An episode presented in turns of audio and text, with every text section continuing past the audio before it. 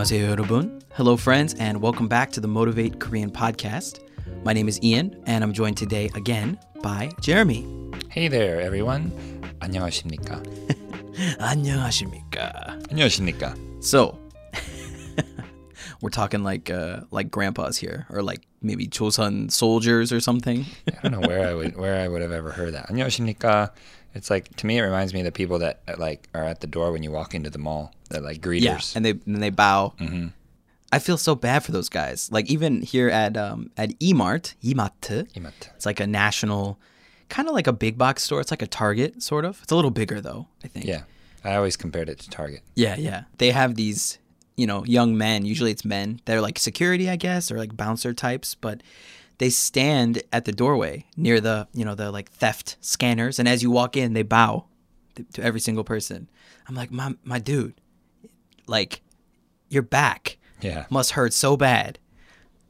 yeah. Or he's- they must take shifts. Or my, my man's just got yoked. You know what I'm saying? Like, he's going to have like sick muscles. Huge lower back bow, muscles. Yeah. And you get a deep bow too. We're not talking like a, you know, yeah, it was a ninety Like, degree uh, almost probably. 160 degrees. Yeah, we're going all the way down. Yeah. So, It's like please spend much lots of money today. Please spend lots of money today.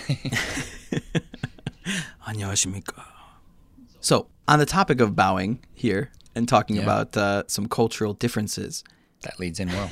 Good segue.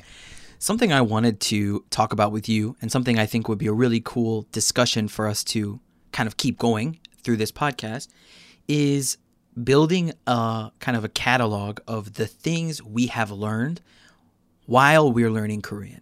Kind of the auxiliary spillover uh, you know, benefits of learning this language and, and things outside of just linguistic ability that have kind of expanded our personal identities or our understanding of the world around us or even just giving us context for our own culture.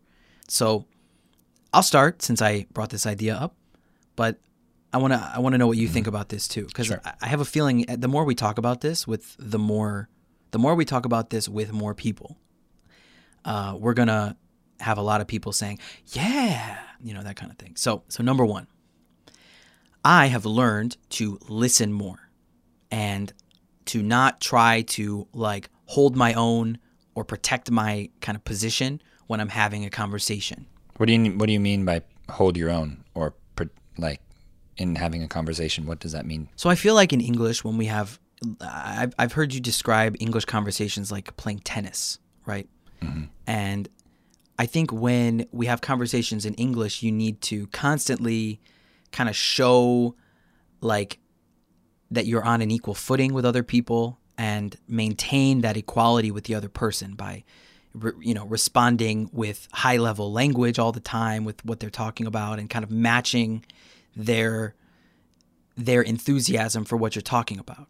It's kind of rude in English to not to just be like, "Oh yeah, yeah, that's crazy," you know. It, it, if you don't respond with an interesting answer to things people say, people are turned off to you in English. I think. Yeah, I yeah, I- I think that makes a lot of sense. I agree. The same thing uh, sort of happened for me. And to to go with the tennis analogy, in a previous episode of this podcast, we talked about the uh, this tennis analogy. I think, but just in case someone didn't hear that one, uh, what I've thought before is that English feels like playing tennis because there's two people. You need two people to play the game. Without those two people, the game doesn't happen. But in comparison, Korean is sort of like chess in that it's a game, but it's happening in between two people. And both those people can get up and walk away, but you can look at the board, an experienced player can look at the board and be like, oh, wow, mm, this guy's going to win in three moves, you know? So Korean is, is very much in the center. It's uh, it feels like it's in the center, whereas English feels like, you know, we're playing ping pong, so to speak. And we actually do say that ping, playing ping pong, you know, banter in, in that word as well um, when we have conversations. I mean, even, probably even the word converse, that con meaning include, like, like I, I imagine it means to include. Um, anyway, I'm explaining this just to kind of back up what, what Ian was saying there.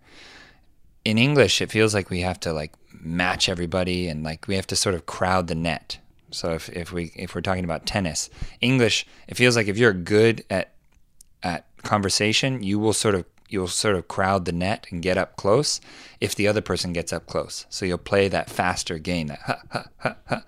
But if that person wants to sit at the back of the court and kind of lob lob them to you, then your job as a player is to also sit at the back of the court and lob it back. So to sort of match the intensity of the player that you're playing with. Um, I definitely feel that that's the case in English, but I don't feel that that's the case in Korean. Yeah. Another thing, too, um, just a grammatical difference that I think has implications in real life. And maybe I'm reading too much into this, but you know, the important information in a Korean sentence is at the very end. Mm. And in English, I think we often know where a sentence is going about halfway through. Like we know what someone's going to say because they've already said the verb. I don't blah blah blah blah blah. Okay, well I already know what's coming next is I can refute. Yeah, this is a negative thing. But in Korean I've got to wait, you know? And I also think too like that leads to Korean people, Korean speakers at least, taking pauses between each other speaking. You know, they wait till someone finishes and they're like, hmm, 그러니까, right? They take they take time to buffer their thoughts between uh, between each other's sentences often, and so it's made me a little bit more patient, I guess, with listening to other people, even in English. I give people their space to speak, and then then it's my turn. You know. Yeah, I think that's also because you and I probably shared a certain uh, personality trait in growing up. We were big talkers, and so No. being a big talker, you kind of talk over people sometimes. Sometimes. And now we're talking on this thing, but uh, yeah, I also noticed that like I would. I noticed that I would just sit and sometimes listen to someone talk for almost an hour straight without saying anything, especially when they're an elder. My father in law, almost daily now, I've been spending a lot of time with him lately, and uh, almost daily, he will tell a story, and sometimes he'll get lost in it and be like, Wow, I've been talking for a while. What do you think? Because he just Right. gets tired of talking. um, but doing language exchange and just through lots of interactions, also with groups. Sitting in a group of Korean people, they're all having some big conversation, laughing, talking about stuff, and I'm not fully following it, but I'm trying to stay active in listening and paying attention. And uh, that skill, I think, is really, really helpful. You get a lot more control over your your uh, your ear, your directional listening. You you can pay attention better to a certain thing Absolutely. I'm, I'm a much to. more like not only like socially in terms of being like an attentive listener, but I feel also just like my ears are just more attuned to like really matching with what I'm seeing in someone's mouth moving. Yeah. You know? Yeah, definitely. So anyway, that's enough on that one. Do you have uh, any kind of like spillover benefits you've learned or things you've learned from Korean? yeah, actually, I wouldn't even say to. I wouldn't want to call this a spillover. I would say that I think this is uh, one of the core benefits in, and the linguistic is more of a spillover. But I'll explain that first. Uh, Korean culture really emphasizes being humble. And when I first started learning Korean, literally the first sentence I learned was 한국말 할 수 있어요. I can speak Korean. That was the first sentence I learned. Later, I learned that that is an absurd thing to say, especially in the beginning, because to say that almost means that you've mastered it. Yeah. So I made a massive mistake from the very beginning, uh, culturally, linguistically, we can say. Um, but even now, I speak Korean every day. I feel very comfortable with it. I know that I'm very fluent by the meaning of the word fluent. But if a Korean person says that to me, I still respond, you know, 아, 아니요. 아직 멀었어요. 저보다 잘하는 사람 얼마나 많아요. You know? I always respond with some sort of humble answer Yeah, yeah. and it feels like at first it felt like I was sort of lying in English, like, but I'm, I need to tell the truth. I can speak it. um, but Korean culture really looks down on that, and we we Western people when we speak Korean and stuff, we seem very self-absorbed, overly confident, big-headed uh, to Korean people in in their frame of you know of a reality. Right. We come in as these big-headed, you know, pushy, uh, arrogant. Yeah. We come in with arrogance, overly prideful. I mean, our culture really emphasizes pride, and I didn't realize that until I went to Korea, where they emphasize humility. and humbleness. And I think that um, I made a, re- a, video recently about this on the channel, but uh, the seven deadly sins of language learning, and, and of the seven deadly sins, the worst one is pride because it leads to all the others in some way or another. So, uh, to me, learning Korean, but also learning to be Korean, was sort of an antidote to the hyper prideful culture that we come from. Do you have anything you want to say about that? Yeah, absolutely. I think that the there's a discussion too to be had because I don't want to just sound like we're just ragging on like Western societies. Because I'm not saying that's what you were doing, but I, uh, I feel like sometimes when people get into these conversations where we talk about learning some foreign thing we've learned, whether it's you know a skill or a language or a culture or we're world travelers or whatever, people start saying, "Oh, it's just so much better than back home." And I don't want Americans to feel like, or Canadians or other Western society people to feel like their culture has no merit. Our culture has no merit. I oh, think no, certainly not. The pride can be looked at in, in two different ways. Like just like I think when we talk about individualism and collectivism, I think there's more to it than just selfish and we, you know.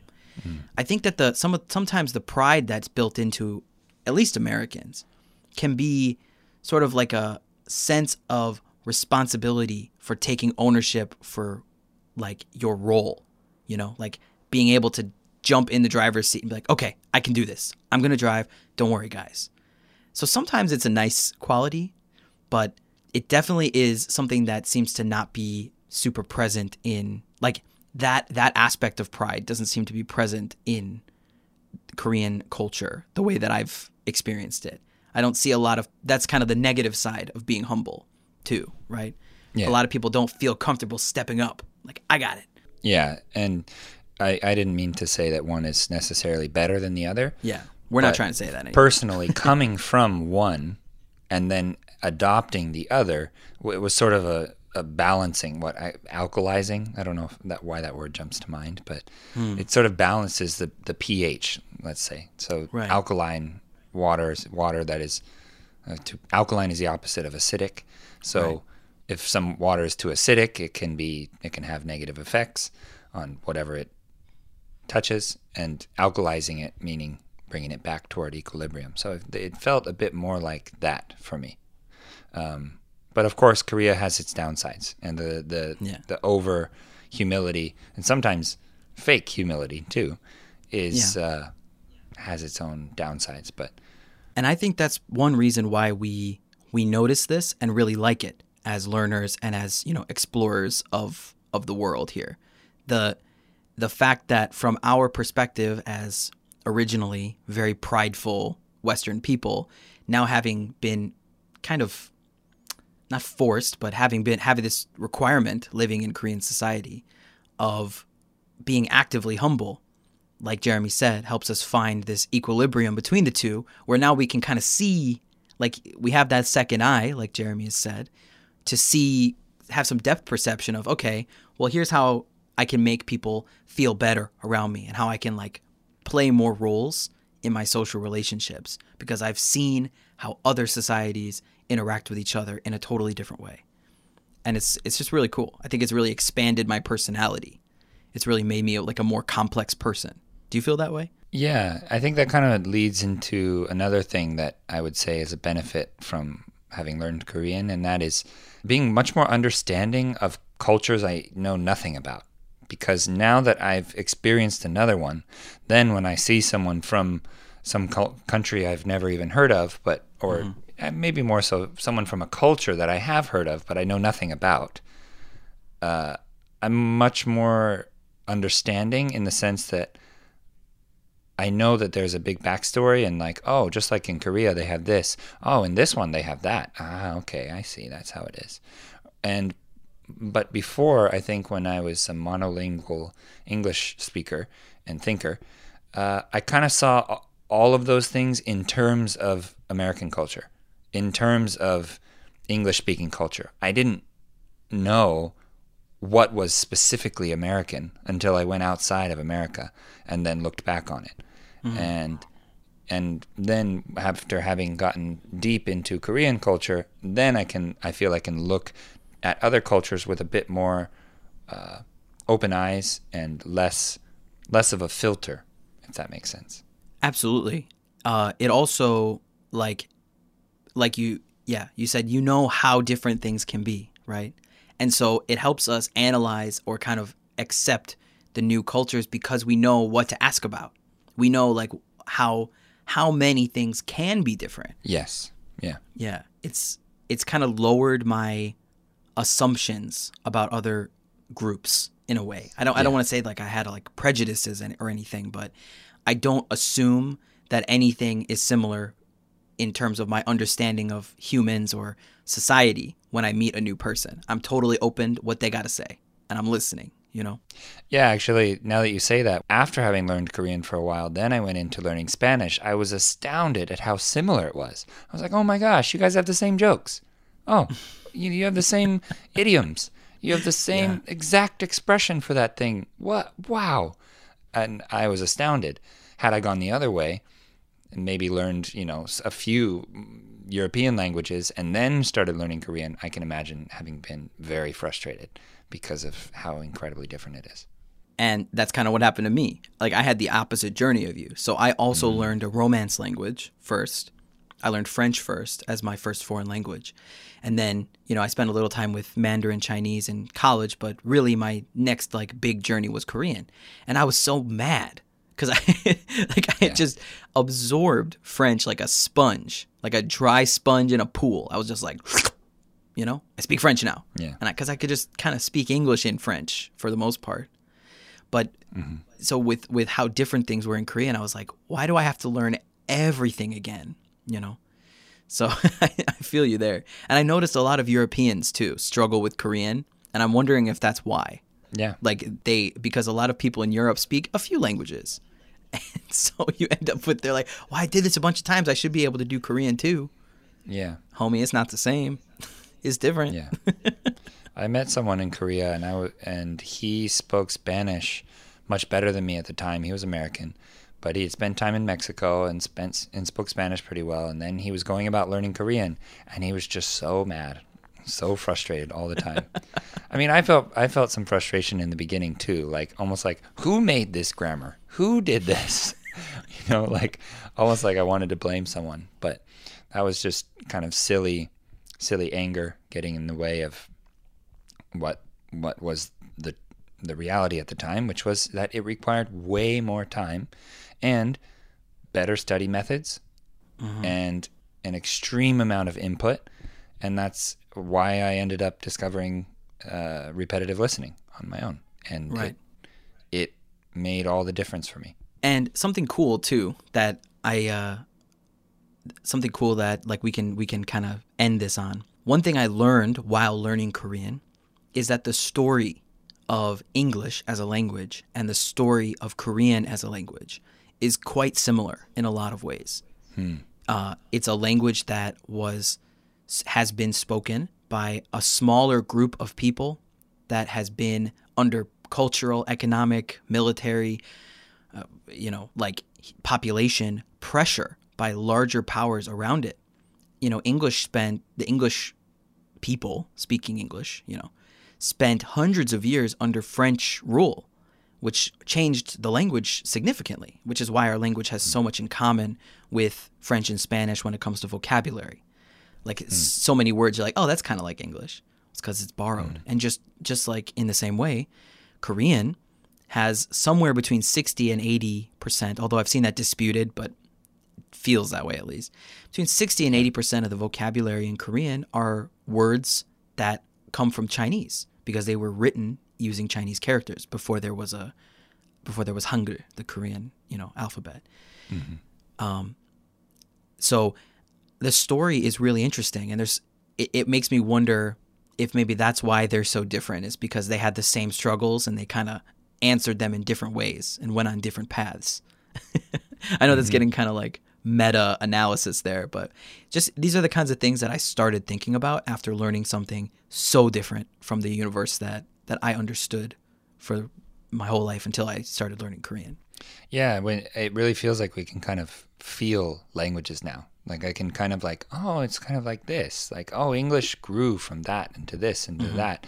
And you can gain an appreciation for the whole thing. You know, you can rather than just looking at the leaves of the tree or the fruit, you can kind of understand, oh wow, this is one big system pulling water up from the ground all the way out through the top. Wow. Yeah. Um, you know, you can see the whole picture. So yeah, definitely. I recommend it. Whoever's listening. Yeah. I recommend you learn Korean. I don't. We're not trying to say that learning Korean is going to give you superpowers or like you know No, increase your metabolism or make you able to photosynthesize or anything. But what we are saying is that in order to, that if you stick with it and by sticking with it get to a, a higher level of learning the language, there are so many things that you will unconsciously pick up along the way and so many changes to your personality that will happen by expanding your dictionary and your your personal context for yourself that you're going to change by doing something this big. I think it's similar with people who get really into exercise, people who really get into yoga, people who really get into like anything. When you really pour yourself into something, you're going to expand who you are into something much different and much I don't want to say bigger, but much wider, you know? Yeah. It's awesome. Expand, everyone. Expand. That's what it's about. Expansion.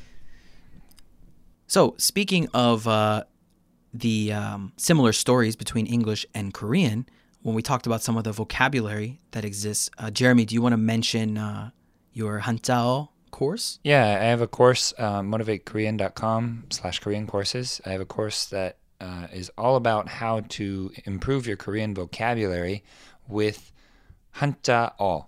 And Hanja-eo is different from Hanja in that Hanja is the Chinese root character, and Hanja-eo is its spelling in Korean.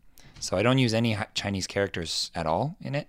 You don't have to learn any of them, but uh, you can learn how to use those to learn vocabulary better and encode it in your brain rather than study it and through rote repetition. And this is really similar to, if you remember, in school, uh, if you're American, and probably if you're, you know, English or Australian too, we spend some time learning Greek and Latin roots in school. And these are all, these aren't learning Greek or Latin, it's increasing our English vocabulary. Things like predestination or underprepared or, you know, incompetent. Maybe I'm projecting here by saying those words, but Actually, I use that example too in the course, but I actually feel like it's way better in Korean. It's way more like they're they're much more like building blocks that function always the same way. Perhaps it's the syllabalization of Korean, but uh, yeah, I find that it's a lot easier to see these and see how they work. Um, so if anyone wants to check it out, they can check it out on the website. There are some videos uh, available for free preview, so you can check them out. Um, but yeah, Great. So, uh, whether you're a uh, Korean person listening to this learning English, or you're an English speaker uh, learning Korean, or you're uh, a Martian learning about humans, hopefully this was helpful to you uh, to kind of think about the other parts of the journey that aren't just, you know, learning how to talk about the past tense. So, if you want to get in contact with us, uh, please send us an email. Any feedback you've got is great. Any questions you've got are welcome. Uh, go ahead and hit us up at podcast at motivatekorean.com. Uh, like Jeremy said, you can go to motivatekorean.com slash Korean courses to find some uh, classes that we've got prepared to kind of help you along your journey, some, some guidebooks, if you will. Um, you can also find us on Instagram at Motivate Korean and uh, on YouTube as well. Of course, Motivate Korean. You know our name. So if you have the time, please leave us a review on Apple Podcasts or whatever podcast app you're using, because that helps us a lot uh, with pr- promoting the podcast and, and growing our growing our community. Thanks for listening, and we'll see you next time, everyone. bye.